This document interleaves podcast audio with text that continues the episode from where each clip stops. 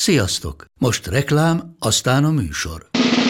A műsor, valamint az élményekkel teli utazások, személyre szabott ajánlatok és állandó kedvezmények támogatója a Molmove hűségprogram.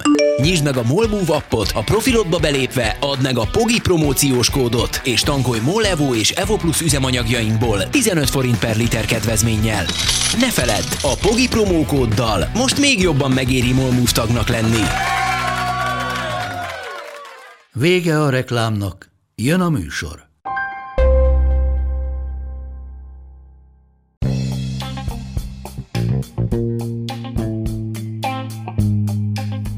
Ez itt a Pogi Podcast. Pogácsa Zoltán közgazdás, szociológus, politikai gazdaságtani podcastja a globális gazdaságról a klímaválság, az automatizáció, a digitális gazdaság, az egyenlőtlenségek és a posztdemokrácia korszakában.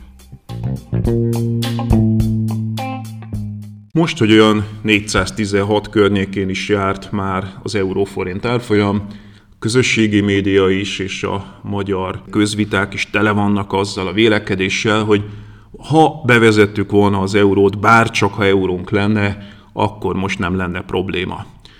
A helyzet az, hogy ez ennél sokkal komplikáltabb, ezért azt gondoltam, hogy érdemes lenne megnézni, hogy egyáltalán bevezethettük volna-e valamikor az eurót, tehát amióta 2004-ben belépett Magyarország az Európai Unióba, ugye az akkor belépő országoknak már kötelezettsége volt az, hogy törekedjenek az euró bevezetésére. Ez persze egy elég puha megfogalmazás, hiszen látjuk, hogyha egy tagállam nem nagyon igyekszik befelé, akkor elég, hogy el tudja húzni. De hogy felmerül a kérdés, hogy egyáltalán megtehette volna ezt Magyarország, azok alapján, a kritériumok alapján, amelyek ehhez szükségesek, volt-e olyan időszak 2004 óta Magyarország történetében, amikor erre képes lett volna? Ezt fogjuk megnézni a mai podcast adásban.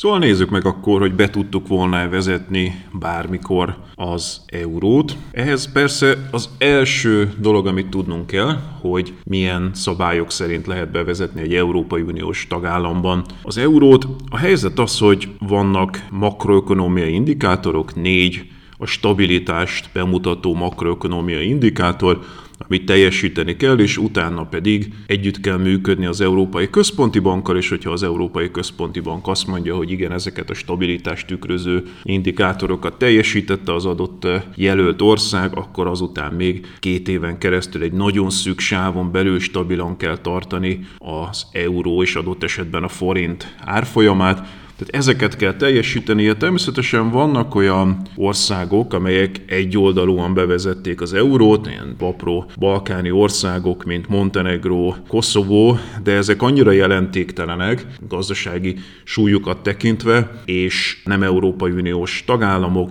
ezért nekik nem kellett az Európai Központi Banktól engedélyt kérni erre, de ha valaki Európai Uniós tagállam, és ezeknek nagyobb is a súlya az eurozónához képest, akkor bizony együtt kell működnie az Európai Központi Bankkal, tehát nélkülük ez a dolog nem megy.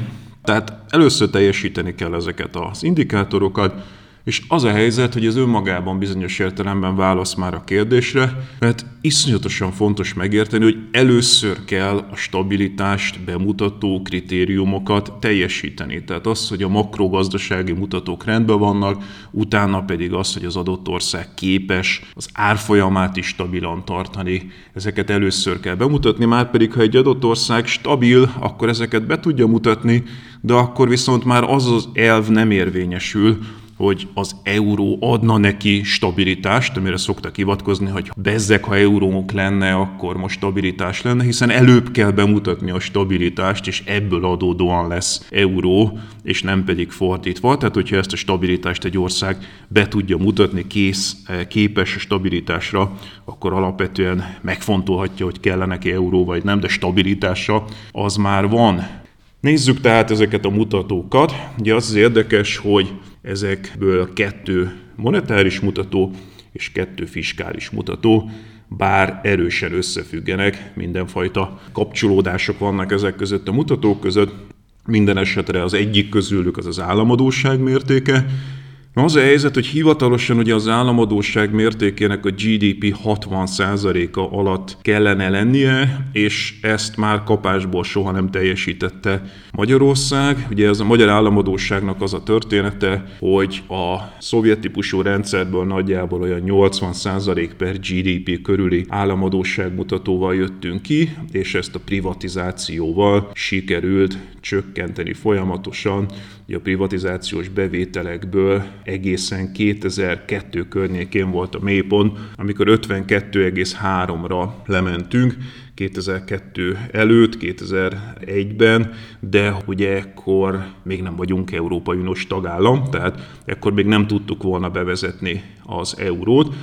Az érdekessége a dolognak, hogy 2004-ben belép Magyarország az Európai Unióba, és rögtön van is egy céldátum, mégpedig az, hogy két éven belül, azaz, hogy 2006-ban bevezetjük az eurót, de eddigre viszont a többi mutatónk elszáll, és soha utána nem lesz Magyarországon olyan alacsony az államadóság mértéke a GDP-hez képest, hogy ezt megtehettük volna.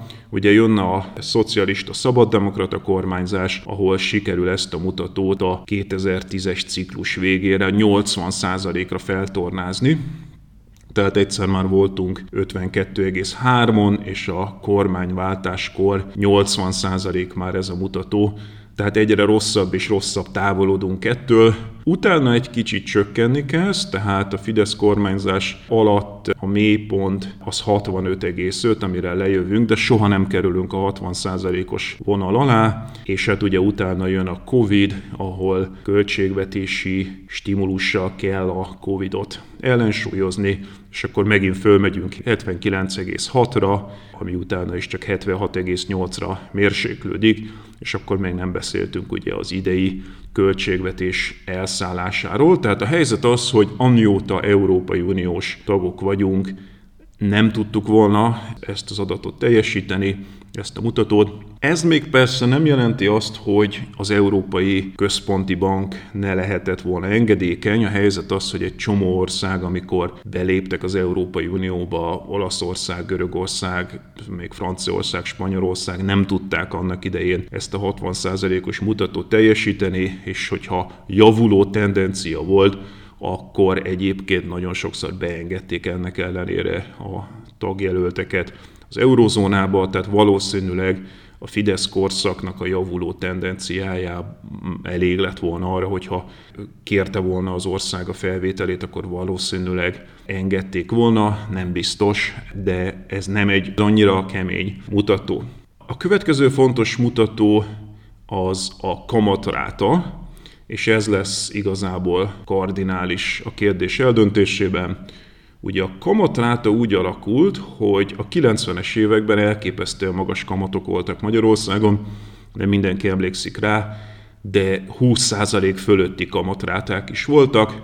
Ez szépen lassan az Európai Uniós csatlakozásunk környékére, olyan 6% környékére lejött, de itt 3% alatt kéne lenni, tehát itt a kritikus vonal az az, hogy Magyarországnak 3% alatt kellett volna lennie, és miután beléptünk, igazából ezt nem tudtuk teljesíteni, tehát rögtön a belépésünk után ez fölmegy 10% fölé, egy kicsit megint lejön, és a 2009-es válság idején megint 10% fölött van, és a kormányváltásig sose kerül 5% alá, tehát valójában az MSP SDS időszakban soha nem kerültünk közel ahhoz, hogy a 3% alatt legyen ez a mutató, tehát ez is kizárt volna minket abból, hogy ebben az időszakban tagjelölté váljunk az eurózónában.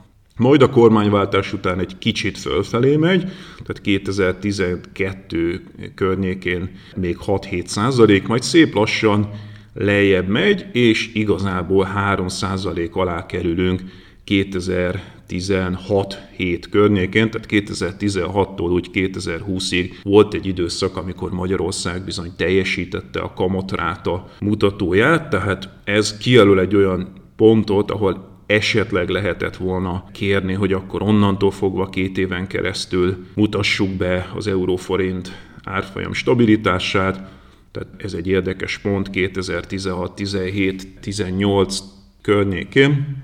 Erről majd mondok később több dolgot, hogy ez viszont miért egy problémás időszak. Minden esetre azt érdemes megegyezni, hogy a Fidesz kormányzásával kapcsolatos kritikák esetében ezt érdemes egyébként észrevenni, hogy miközben az ellenzék sokszor azt mondja a Fideszről, hogy a borzalmasan kormányoz, és hiteltelen, de az egyetlen pont, amikor a kamatráta egyébként elégséges lett volna ahhoz, hogy belépjünk az eurózónába, az a 2016-17-18-as környék lett volna. Tudjuk, hogy ugye ma már megint az egekben a kamatráta, tehát most, ahogy ezt a podcastet készítem, már megint 10%-ot közelíti meg a kamatráta, tehát már megint nagyon messzire kerültünk kamatráta szempontjából, de volt néhány évnyi ablak e tekintetben. A következő mutató az államháztartási hiány, tehát megint egy fiskális mutató. Ezt igazából érdemes abban az időszakban nézni, amit tehát kijelölt a kamatráta 2016, 17, 18 környékén, alatta voltunk annak a 3%-os hiánykritériumnak, ami szükségeltetett, tehát ez is egy olyan mutató, amit teljesítettünk abban az időszakban, ettől éppenséggel bevezethettük volna az eurót, vagy kérhettük volna annak a folyamatnak az elindítását. Kritikus mutató még az inflációs ráta, Ugye itt is az a helyzet, hogy a 90-es években nagyon magas infláció volt Magyarországon, tehát ilyen 18% körüli inflációs rátákról indulunk, ez szépen jön lefelé, és az uniós belépésünk környékén ez lemegy 5 alá, sőt, van egy pillanat, amikor már majdnem-majdnem alá kerülünk a bűvös 3%-nak, de 2006 után ez megint emelkedik, és valójában a szocialista SDS kormányzás alatt soha nem kerülünk közel ahhoz, hogy olyan alacsony legyen az infláció Magyarországon, hogy bevezethessük volna. Jön a 2010-es kormányváltás, továbbra is ilyen 4-6 körüli inflációs ráták vannak, egészen 2013-4 környékéig, amikor elkezd csökkenni, és ugyanezt a pár évet jelöli ki, tehát igazából ezt a 2015-16-os korszakot jelöli ki az inflációs ráta. 2016 hét után viszont megint emelkedésnek indul, tehát itt lett volna mondjuk ez a 15-16 környéki időszak, amikor az inflációs ráta lehetővé tette volna, elég alacsony volt ahhoz, hogy kérhettük volna az Európai Központi Bankot, hogy az eurózónához csatlakozzunk. Mi jön ki ebből az egészből? Tehát ha az összes, mind a négy mutatót megnézzük, akkor kijön egy olyan időszak, amikor Magyarország kezdeményezhette volna a felvételét az eurózónába. Az jön ki belőle, hogy bár hivatalosan az államadóság mutatónk soha nem volt elég jó, de hogyha ez időtájt engedékeny lett volna az Európai Központi Bank, akkor talán-talán ebben a 2015-16-os időszakban lett volna egy kis ablak, amikor esetleg kezdeményezhette volna Magyarország azt, hogy az eurozóna jelöltje legyen, de ugye ekkor még kellett volna két éven keresztül teljesíteni a forint stabilitásának a kritériumát. Érdemes tehát megnézni ezen a ponton, hogy megvolt-e ez ebben az időszakban, tehát a 2015-16 körüli időszakban elég stabil volt-e a forint. A helyzet az, hogy igen, meglepő módon, tehát miközben úgy 2008 óta folyamatos gyengülés van a forint árfolyamában az euróhoz képest, de érdekes módon volt egy-két év, amikor az euróforint árfolyam relatíve stabil volt, ez úgy 2014 végétől, úgy 2018 elejéig tartott ez a kegyelmi időszak, nagyjából egy ilyen 310 forintot adtak ez időtájt egy euróért. Ez a mai árfolyamból visszanézve már elképesztően alacsony, de hogy az árfolyam stabilitás is megvolt az időtájt. Tehát azt lehet mondani, summa summarum, ha mindent összevetünk, hogy talán 2015-16 lehetett volna az az időszak, az egyetlen időszak a 2004-es csatlakozásunk óta, amikor Magyarország kezdeményezhette volna, hogy az euró előszobájába bekerüljön, és két éven keresztül bebizonyítsa, hogy stabilan tudja tartani az árfolyamot, és akkor utána valamikor úgy 2018-19 környékén bevezethette volna az eurót. Mondom akkor, hogyha az Európai Központi Bank engedékei lett volna az államadóság kritériummal kapcsolatban, de van itt egy bökkenő, a bökkenő pedig az, hogy ez pontosan az az időszak, amikor az eurózóna félrekezelésének, a válságnak a kellős közepén vagyunk. Tehát emlékezzünk vissza, 2015 volt az a pont, ahol a legmélyebbre süllyedt az európeriféria válságának a kezelése.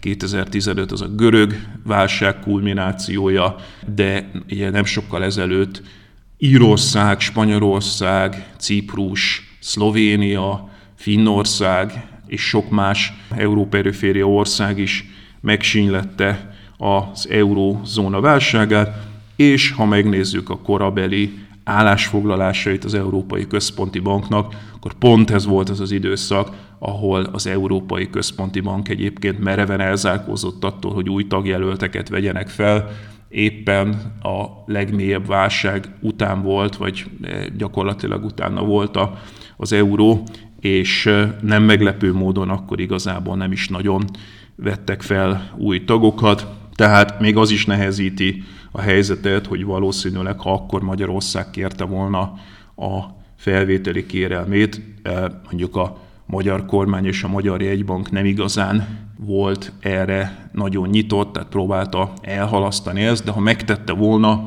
akkor valószínűleg azt mondta volna az Európai Központi Bank, hogy várjunk még egy kicsit, amikor viszont a magyar mutatók ismét elromlottak.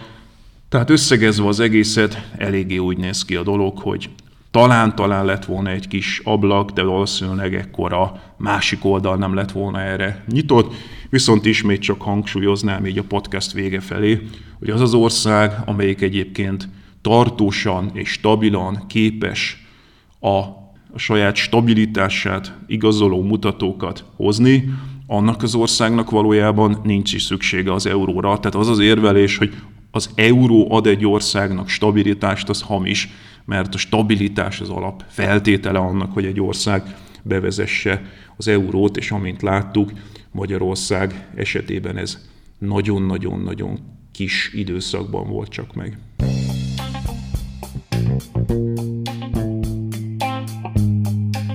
Ez volt ma a Pogi Podcast. Ha vitába szállnál az elhangzottakkal, vagy témát javasolnál, keresd a Pogi blog oldalt a Facebookon. Ha támogatnád a podcastot, azt a www.patreon.com per Pogi Podcast oldalon teheted meg. Köszönjük! Ha más podcastekre is kíváncsi vagy, hallgassd meg a Béton műsor ajánlóját.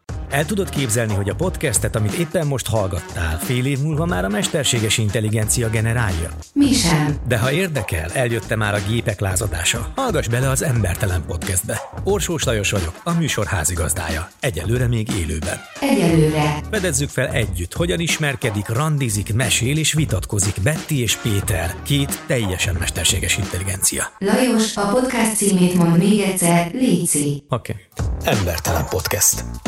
Ez a műsor a Béton közösség tagja.